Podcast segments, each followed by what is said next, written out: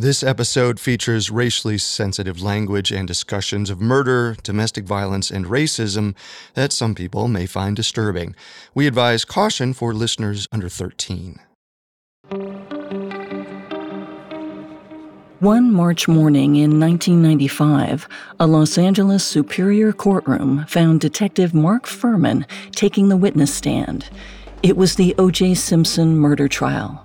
While searching Simpson's house, he'd found the infamous bloody right glove. Now, his testimony was crucial to connect Simpson to the scene of the crime. But his cross examiner knew he could discredit Fuhrman, a police veteran with skeletons in his closet. Attorney F. Lee Bailey coaxed Fuhrman to admit that he'd been alone when he found the glove. He'd split off from the three other detectives at the scene, meaning no one could verify his story of how he'd located it. Bailey heavily suggested that Fuhrman had framed Simpson. Fuhrman denied it. But Bailey didn't drop the issue. He thought he could prove Fuhrman had violated Simpson's rights, and he had motive to do so. Bailey asked the detective if he'd ever used the N word to describe black people in the past decade. Fuhrman said no, he hadn't. But he was lying, under oath, which led many to wonder if he was keeping other secrets too.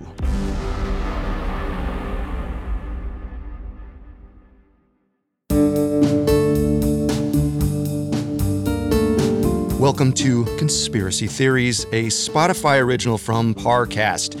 Every Monday and Wednesday, we dig into the complicated stories behind the world's most controversial events and search for the truth. I'm Carter Roy. And I'm Molly Brandenburg. And neither of us are conspiracy theorists. But we are open minded, skeptical, and curious. Don't get us wrong. Sometimes the official version is the truth. But sometimes it's not. You can find episodes of Conspiracy Theories and all other Spotify originals from Parcast for free on Spotify. This is our second episode on the O.J. Simpson murder trial. Prosecutors charged the NFL Hall of Famer with murdering his ex wife, Nicole Brown Simpson, and her friend, Ron Goldman. Last episode, we talked about the DNA evidence that directly linked Simpson to the crime scene. His lawyers suggested the police mishandled it, spurring a jury to acquit him of all the charges. Today, we'll explore the most prominent conspiracy theory involving O.J. Simpson that racist police officers planted evidence to frame him for the murders of Brown and Goldman. We have all that and more coming up. Stay with us. This episode is brought to you by Terminix. There's one thing we can all agree on dealing with pests is a pain. But luckily, Terminix can help, because when pests show up, so does Terminix. With over 95 years of experience, they have what it takes to take on any pest problem fast. So if your home or business has pests, don't stress it, Terminix it. Visit Terminix.com to book your appointment online today. That's T E R M I N I X dot com. This episode is brought to you by BetterHelp. Bottling everything up can be really bad for you in the long run and have some terrible consequences. And this isn't a conspiracy theory. The more you let things build up, the more of a toll it can take on your mental health. I know for me, in dealing with some traumatic events in my life, I had the tendency to think, well, they've already happened. I'm okay. Other people have it worse. It doesn't matter much. And through therapy, was really able to understand how those events impacted me and changed how I'd started to see the world in ways that weren't great and were sometimes making my life worse. So, therapy or dealing with any traumatic events you've had might really help you in terms of how you can live in the present moment now. So, if you want to give therapy a try, check out BetterHelp. It's entirely online, convenient, and flexible. It's also really easy to get started. Just fill out a brief questionnaire to get matched with a licensed therapist. Get it off your chest with BetterHelp. Visit betterhelp.com slash conspiracy today to get 10% off your first month. That's betterhelp, H-E-L-P dot com slash conspiracy. This episode is brought to you by Anytime Fitness. Forget dark alleys and cemeteries. For some, the gym is the scariest place of all, but it doesn't have to be. With a personalized plan and expert coaching, Anytime Fitness can help make the gym less frightening. Get more for your gym membership than machines. Get personalized support anytime, anywhere. Visit AnytimeFitness.com to try it for free today. Terms, conditions, and restrictions apply. See website for details.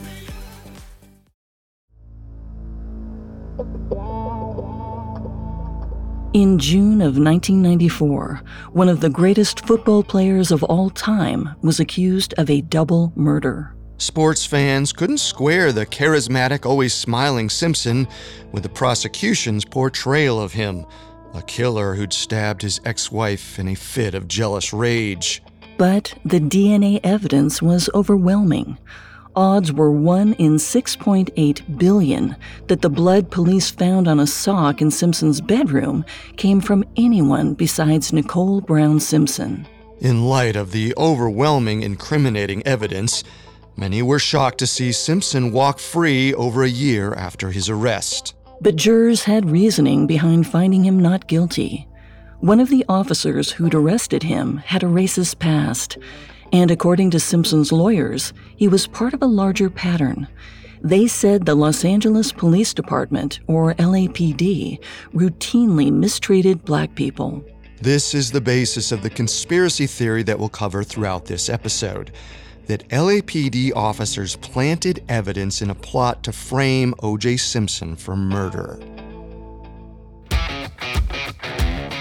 The LAPD has grappled with the history of alleged bigotry for decades. Throughout the 20th century, cops often arbitrarily stopped and searched law abiding black citizens on the street. Sometimes they even beat them. This brutality culminated in the infamous Rodney King incident, in which four police officers were acquitted after brutally assaulting an unarmed black man. The case seemed to demonstrate that a Los Angeles police officer could get away with anything, even one with a past as troubled as Detective Mark Fuhrman's. Fuhrman joined the LAPD in 1975 Two years later, in 1977, he worked in majority black and Latino communities in East Los Angeles. He didn't seem to enjoy the beat. He gave off the impression that he was angry about his assignment. In fact, he bragged about using excessive force against suspects and told his doctor he had a quote, urge to kill people that upset me, end quote. In 1987, a black teenager named Joseph Britton filed a lawsuit against the LAPD. Fuhrman and his partner had arrested him for robbery, and Britton complained that the cops had shouted racial epithets at him. He also claimed they'd planted a knife at Britton's feet to justify shooting at him when he tried to flee. Given Fuhrman's history, it's not too hard to think that the detective might have mishandled the O.J. Simpson murder investigation, too especially because Fuhrman may have had a personal grudge against the footballer. In 1985, nine years before Nicole Brown Simpson and Ron Goldman's murder, Fuhrman responded to a domestic violence call at Simpson's house. He arrived to see Simpson standing near his driveway holding a baseball bat. Meanwhile, Nicole cowered and cried atop a car with a shattered window. Fuhrman asked Simpson to put the bat down. When he didn't comply, Fuhrman repeated the request. Eventually, Simpson agreed to drop the weapon. Satisfied that she wasn't in immediate danger, Fuhrman coaxed Nicole off the car and asked if she wanted to file a police report. She declined. Apparently, Fuhrman was frustrated with that answer. He told her, quote, It's your life. That incident may have been fresh in Fuhrman's mind the night of Nicole and Ron Goldman's murder. Perhaps he wondered if their lives could have been spared if he'd pushed harder for her to press charges all those years ago. After all, it apparently didn't take long for him to conclude that Simpson had done it. Fuhrman left the murder scene and drove to Simpson's house to inform him that his ex wife was dead. As soon as he arrived, he noticed a small blood stain on Simpson's white Ford Bronco. Right afterward, Fuhrman climbed over a brick wall to enter Simpson's property. Then he opened the gate to let three of his colleagues in. This was despite the fact that they didn't have a warrant or legal permission to be there. Officially, Fuhrman broke in because after he saw the blood, he claimed he was afraid that Simpson might have been in danger. But some believe this was an excuse to justify a warrantless search. While the other detectives were in the house, Fuhrman went outside, alone, and walked down a dark pathway. Nobody was around when he reportedly spotted the blood soaked glove. Which means nobody can verify Fuhrman's account of where and how he found it. Fuhrman seemingly had the perfect opportunity to plant the glove at Simpson's mansion. He might have picked it up at Nicole's condo and left it to incriminate the former NFL star. This wasn't the only suspicious detail about Fuhrman's role in the investigation.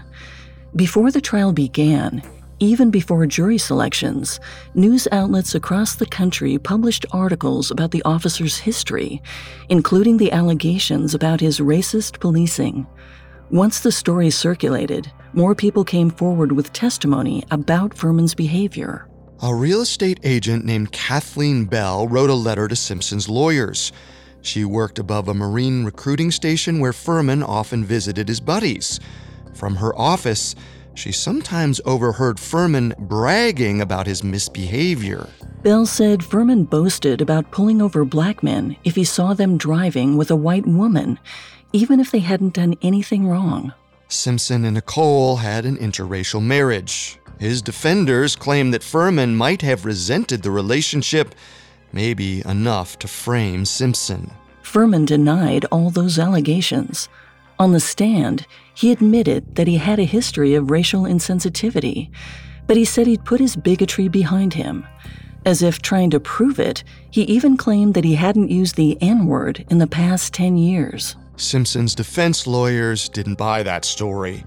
They figured Fuhrman perjured himself, meaning he'd willfully lied under oath. They just didn't have any concrete proof. Until Laura Hart McKinney came along. McKinney was a screenwriter who'd worked on a script about female police officers in 1985. Fuhrman had agreed to serve as a consultant for the screenplay and to let her record their conversations. Over about 12 hours of taped interviews, Fuhrman told McKinney stories about his experiences as a cop. From what we know, some of them were probably true. Others must have been exaggerated. But Fuhrman often digressed into racist rants. Across all the tapes, he said the N word 41 times. He also spoke of instances where he and fellow officers brutally tortured suspects and then covered up their cruel beatings. It's almost certain Fuhrman was embellishing these stories to entertain McKinney.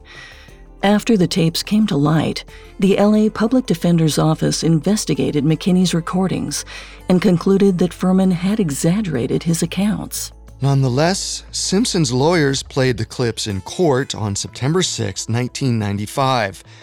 The jury heard the detective say the N word on tape after he testified that he hadn't used the slur. Fuhrman had been caught lying under oath. His lawyer advised him not to testify anymore, but he still had to take the stand one last time. Simpson's lawyer asked Fuhrman if he'd planted or manufactured evidence related to Nicole and Goldman's murders, and the disgraced officer pleaded the Fifth Amendment, asserting his right to remain silent. It meant that Fuhrman opted not to give any further testimony that could have potentially incriminated him. In other words, he didn't say he fabricated evidence, but he didn't deny it either. The stunning non answer left room for jurors to speculate that he actually may have planted the glove. And if he tampered with one clue, the rest of the evidence was also called into question. Coming up, irregularities in the LAPD's investigation pile up. Hi there, it's Carter from Parcast. If you haven't had a chance to check out the riveting true crime series Solved Murders, there's no better time to tune in.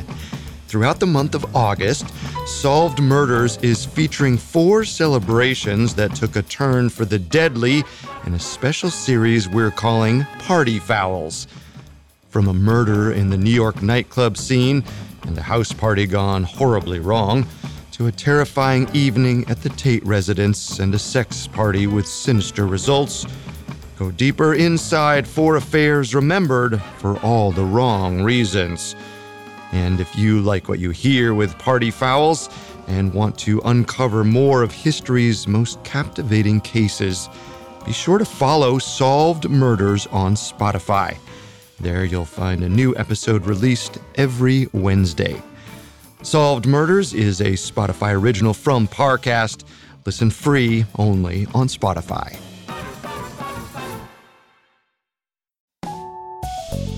This episode is brought to you by Terminix.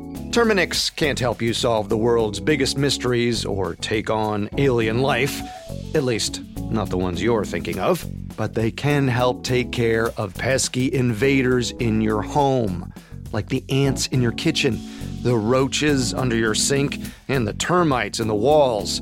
Because when pests show up, so does Terminix.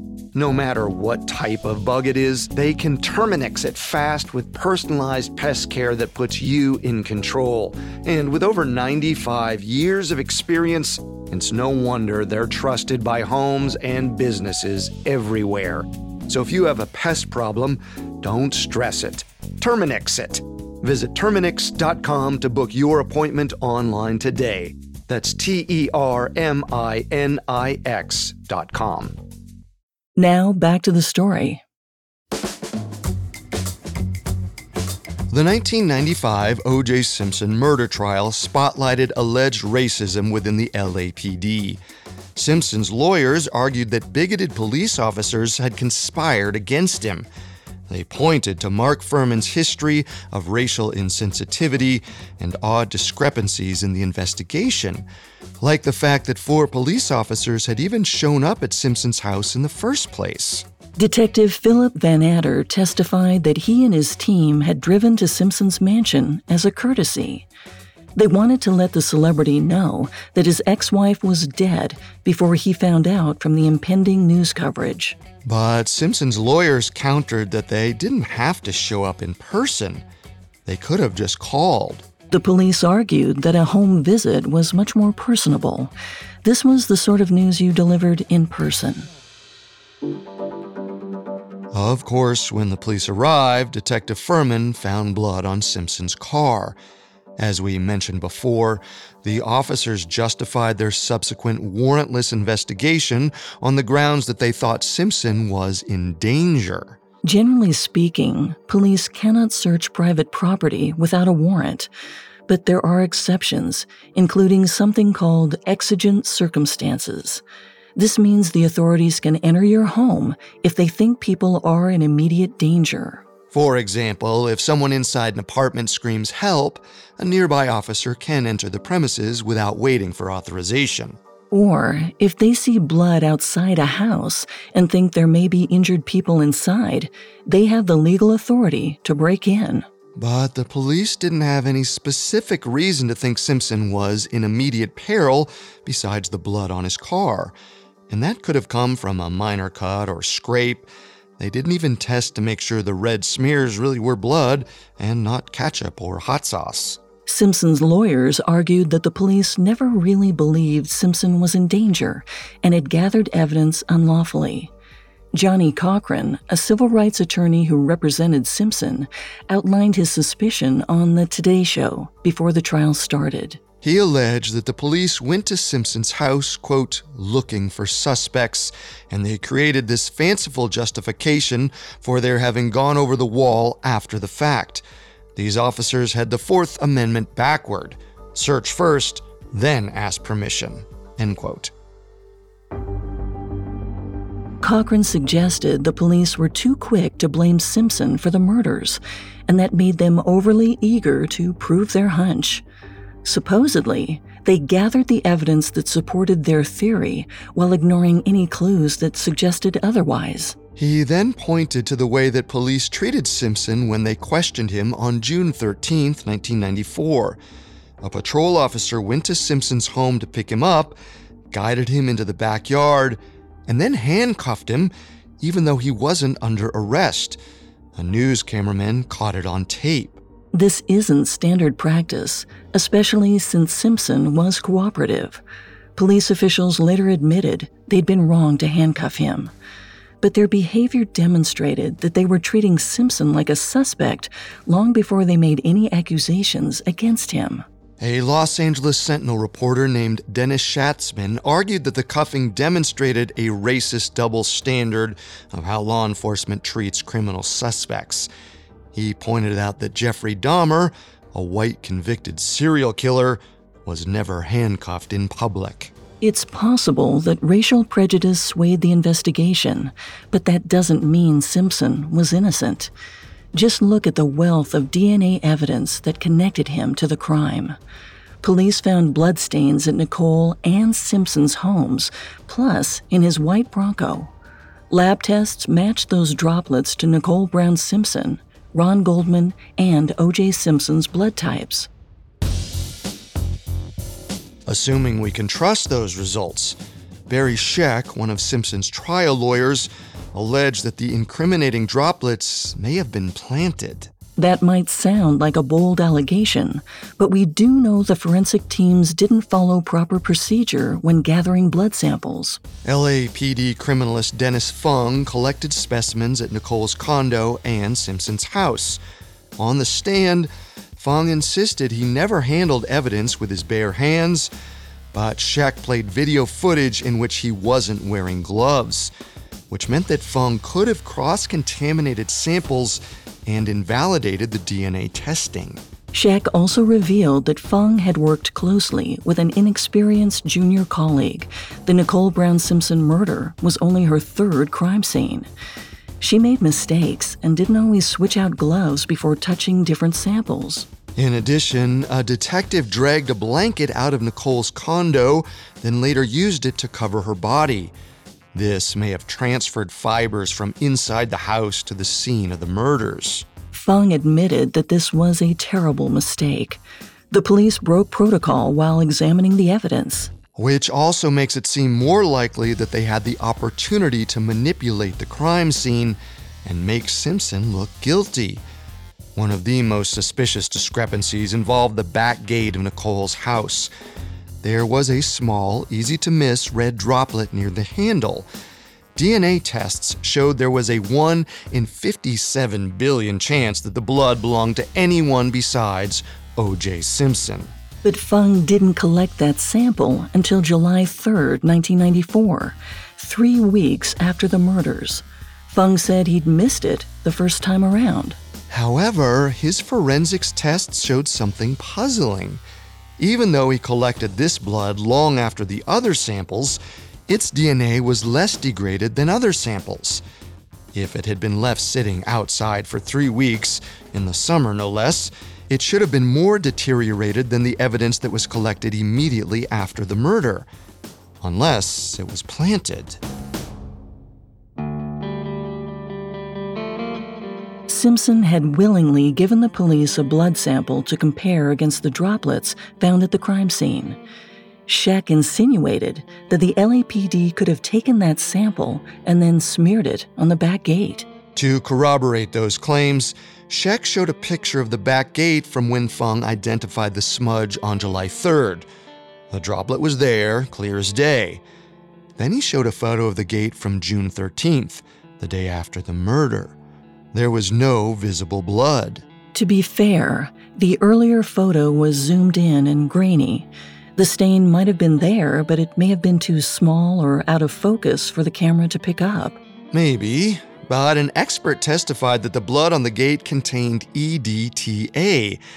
This is a chemical preservative that specialists added to the sample they drew from Simpson. The defense argued EDTA had no business being at a crime scene. Scheck backed this allegation up with testimony from Thano Peratis, a police nurse who took Simpson's sample. Peratis claimed he drew 8 millimeters of blood from the suspect, but when Scheck later reviewed all the tests, he found that only 6.5 milliliters were accounted for. He used that 1.5 milliliter discrepancy as evidence that a cop could have taken the excess blood and sprinkled it throughout the crime scene. And there was good reason to suspect that Detective Philip Vannatter did it. He admitted to taking Simpson's sample from the testing center and putting it in a manila envelope. Then he drove it directly to Simpson's house. He said he wanted to hand deliver it to Fung, but it wasn't common practice for police officers to carry samples on site to crime scenes. Vannatter testified that he didn't think he'd ever done something like this before. Even Detective Mark Fuhrman recognized how suspicious that behavior looked. In the ESPN documentary miniseries OJ Made in America, Fuhrman exclaimed, quote, you're bringing the suspect's blood back to a crime scene where we're collecting blood? Really? At best, this was a massive error in judgment on Vannatter's part. And at worst, it was proof of an attempted frame up. Coming up, we'll weigh in on whether the LAPD planted evidence to incriminate O.J. Simpson. This episode is brought to you by Anytime Fitness. Forget dark alleys and cemeteries. For some, the gym is the scariest place of all, but it doesn't have to be. With a personalized plan and expert coaching, Anytime Fitness can help make the gym less frightening. Get more for your gym membership than machines. Get personalized support anytime, anywhere. Visit AnytimeFitness.com to try it for free today. Terms, conditions, and restrictions apply. See website for details. Now, back to the story. In 1995, O.J. Simpson's lawyers alleged that racist police officers had planted evidence to frame their client. First, they spotlighted Detective Mark Fuhrman and his history of problematic behavior. Then they poked holes in the DNA evidence found at the two crime scenes Nicole's condo and Simpson's estate. The allegations may sound outlandish, but remember, in a criminal case, prosecutors need to prove someone is guilty beyond a reasonable doubt. It's a high bar to clear. By the time they delivered their verdict on October 3, 1995, jurors had plenty of doubt, which was why Simpson walked free. You could attribute his acquittal to honest mistakes the police officers made. The cops admitted they didn't follow proper procedure when handling evidence. But possible incompetence is not evidence of an intentional conspiracy. True. However, the LAPD had a long history of racist policing, and jurors could reasonably conclude that Mark Fuhrman was bigoted. However, his possible racist views weren't proof that he planted a bloody glove on Simpson's property. Simpson's lawyers didn't provide any physical evidence or eyewitness testimony to demonstrate that anyone tampered with the glove. And even if Fuhrman did plant it, he would have had to get it from somewhere. There's no indication of where he first picked it up. Simpson's lawyers suggested there might have been two gloves at Nicole's and Goldman's crime scene. Fuhrman could have snuck one into a plastic bag and then brought it to Simpson's house. But Fuhrman was far from the first police officer to show up at Nicole's condo, and all of the other officers reported seeing only one glove. Plus, Lieutenant Frank Spangler testified that he was with Fuhrman practically the whole time he would have noticed if the detective had pocketed evidence. But if there's anything to learn from this case, it's that we can't always take police testimony at face value. Fuhrman committed perjury during the trial. Fuhrman was a flawed witness, but that still doesn't mean he planted evidence. Even if he'd wanted to frame Simpson, he didn't have any reason to think it would work. At the time this was unfolding, he didn't know if Simpson had an alibi. If Simpson had been able to prove his innocence, then any evidence Fuhrman may have planted at his house would have been useless. And if the detective had tampered with the investigation, he could have made it harder for the police to find the real killer. The logistics of this supposed frame job just don't make sense. Still, Fuhrman invoked the Fifth Amendment when asked if he'd planted evidence in the case. He could have denied the allegation if there was nothing to hide. But it's important to note that people use the Fifth to avoid self incrimination. It shouldn't be interpreted as an admission of guilt. Because Fuhrman had already perjured himself, there was nothing to gain and everything to lose in giving any more witness testimony. Of course, Fuhrman wasn't the only cop who could have planted something. Dennis Fung, the LAPD criminalist, admitted to mishandling DNA at the crime scene, and he failed to use fresh gloves while touching evidence. Those incidents could have been lapses in judgment, not a conspiracy. As we mentioned before, at least one of the investigators was highly inexperienced. She was probably put on the case because the LAPD's Scientific Investigative Division was underfunded and its staff wasn't properly trained. But there's still the blood on the back gate. Like we mentioned before, Barry Scheck claimed it was more degraded than samples that had been collected three weeks earlier. There's a plausible explanation for that. Fung made another mistake. After he collected the samples the day after the murder, Fung put them in an unair conditioned truck for a few hours. The humidity probably affected their quality. So the blood on the back gate wasn't necessarily fresher because police planted it. It had spent weeks on a clean surface in a shaded area and didn't degrade as quickly as the samples that had overheated. That's assuming that the blood really was on the gate that long. Even if the smudge was too small to show up on camera, you'd think that professional criminalists would have spotted it earlier in the investigation. In fact, several officers did see the blood, even if Fung initially missed it. Officer Robert Riske was the first to show up to Nicole's house when she was killed. He spotted the smudge and pointed it out to Fuhrman. A handful of other police officers maintained that they also saw the blood on the back gate. As for the EDTA in the blood, FBI Special Agent Roger Martz testified that he didn't find any significant quantities of the preservative in the sample. There were traces, but most people have some degree of naturally occurring EDTA in their bloodstream. There are small amounts in a lot of things we eat, including the ingredients used in the 90s to make a McDonald's Big Mac, which Simpson ate the night of the murders. The missing blood is still an issue.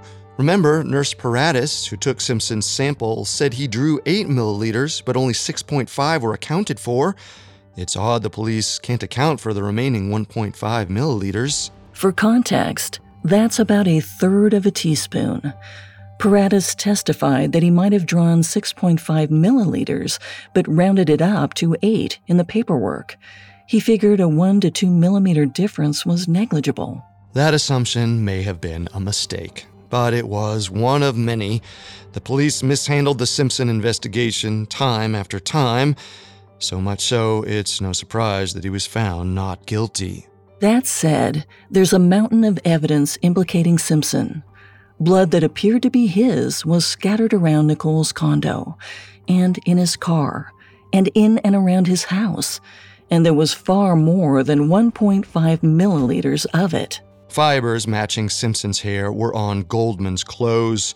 Shoe print analysis linked his feet to the murder scene, and we can't ignore the bloody pair of gloves found at both Nicole and Simpson's houses. Finally, Simpson didn't have a solid alibi for the time frame when the murders occurred. There's too much incriminating evidence against Simpson to buy the theory that the police could have framed him which is why, on a scale of 1 to 10, with 1 meaning unbelievable and 10 as the definitive truth, I'm giving this conspiracy theory a 1 out of 10.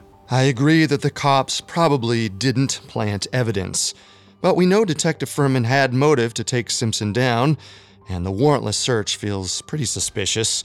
Combined with the mishandling of evidence, it's enough for me to give this theory a 2 out of 10. The O.J. Simpson saga was one of the biggest American news stories of all time. Los Angeles police arrested a beloved celebrity for double murder. Then he walked free, in spite of the abundant incriminating evidence. This may be why there are dozens of other conspiracy theories about this case, which we haven't had time to cover. Some people think Simpson's son Jason murdered Nicole. Others assume Simpson had CTE, a brain disease common in football players, which contributed to a violent streak that may have been tied to the killings. Johnnie Cochran alleged that a Colombian drug cartel murdered Nicole and Goldman. Others blamed a white supremacist organization called the Aryan Brotherhood. A convicted serial killer named Glenn Rogers insists that Simpson hired him as a hitman. The problem with most of these theories, though, is that there's too much evidence incriminating Simpson. The narrative in which LAPD officers planted incriminating clues is the only one that tries to explain how it all got to the crime scene.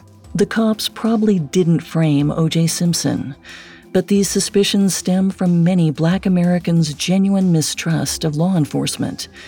More than two decades after the infamous case, many people are still wary of the police and their power, which may be why the O.J. Simpson story continues to endure today.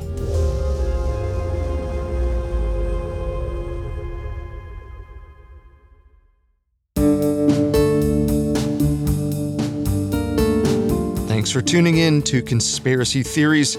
We'll be back next time with a new episode. Until then, remember the truth isn't always the best story. And the official story isn't always the truth.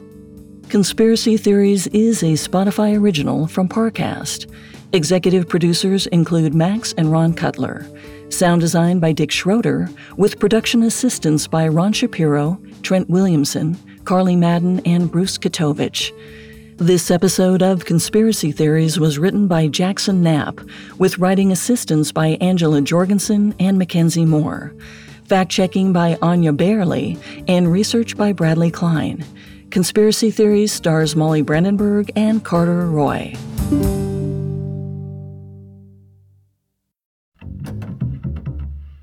Hi, listeners, it's Carter. Here's a quick reminder to check out the Solved Murders four part special Party Fouls. Every Wednesday in August, take a closer look at four celebrations that ended in horrific fashion. Follow the Spotify original from Parcast, Solved Murders. Listen free only on Spotify.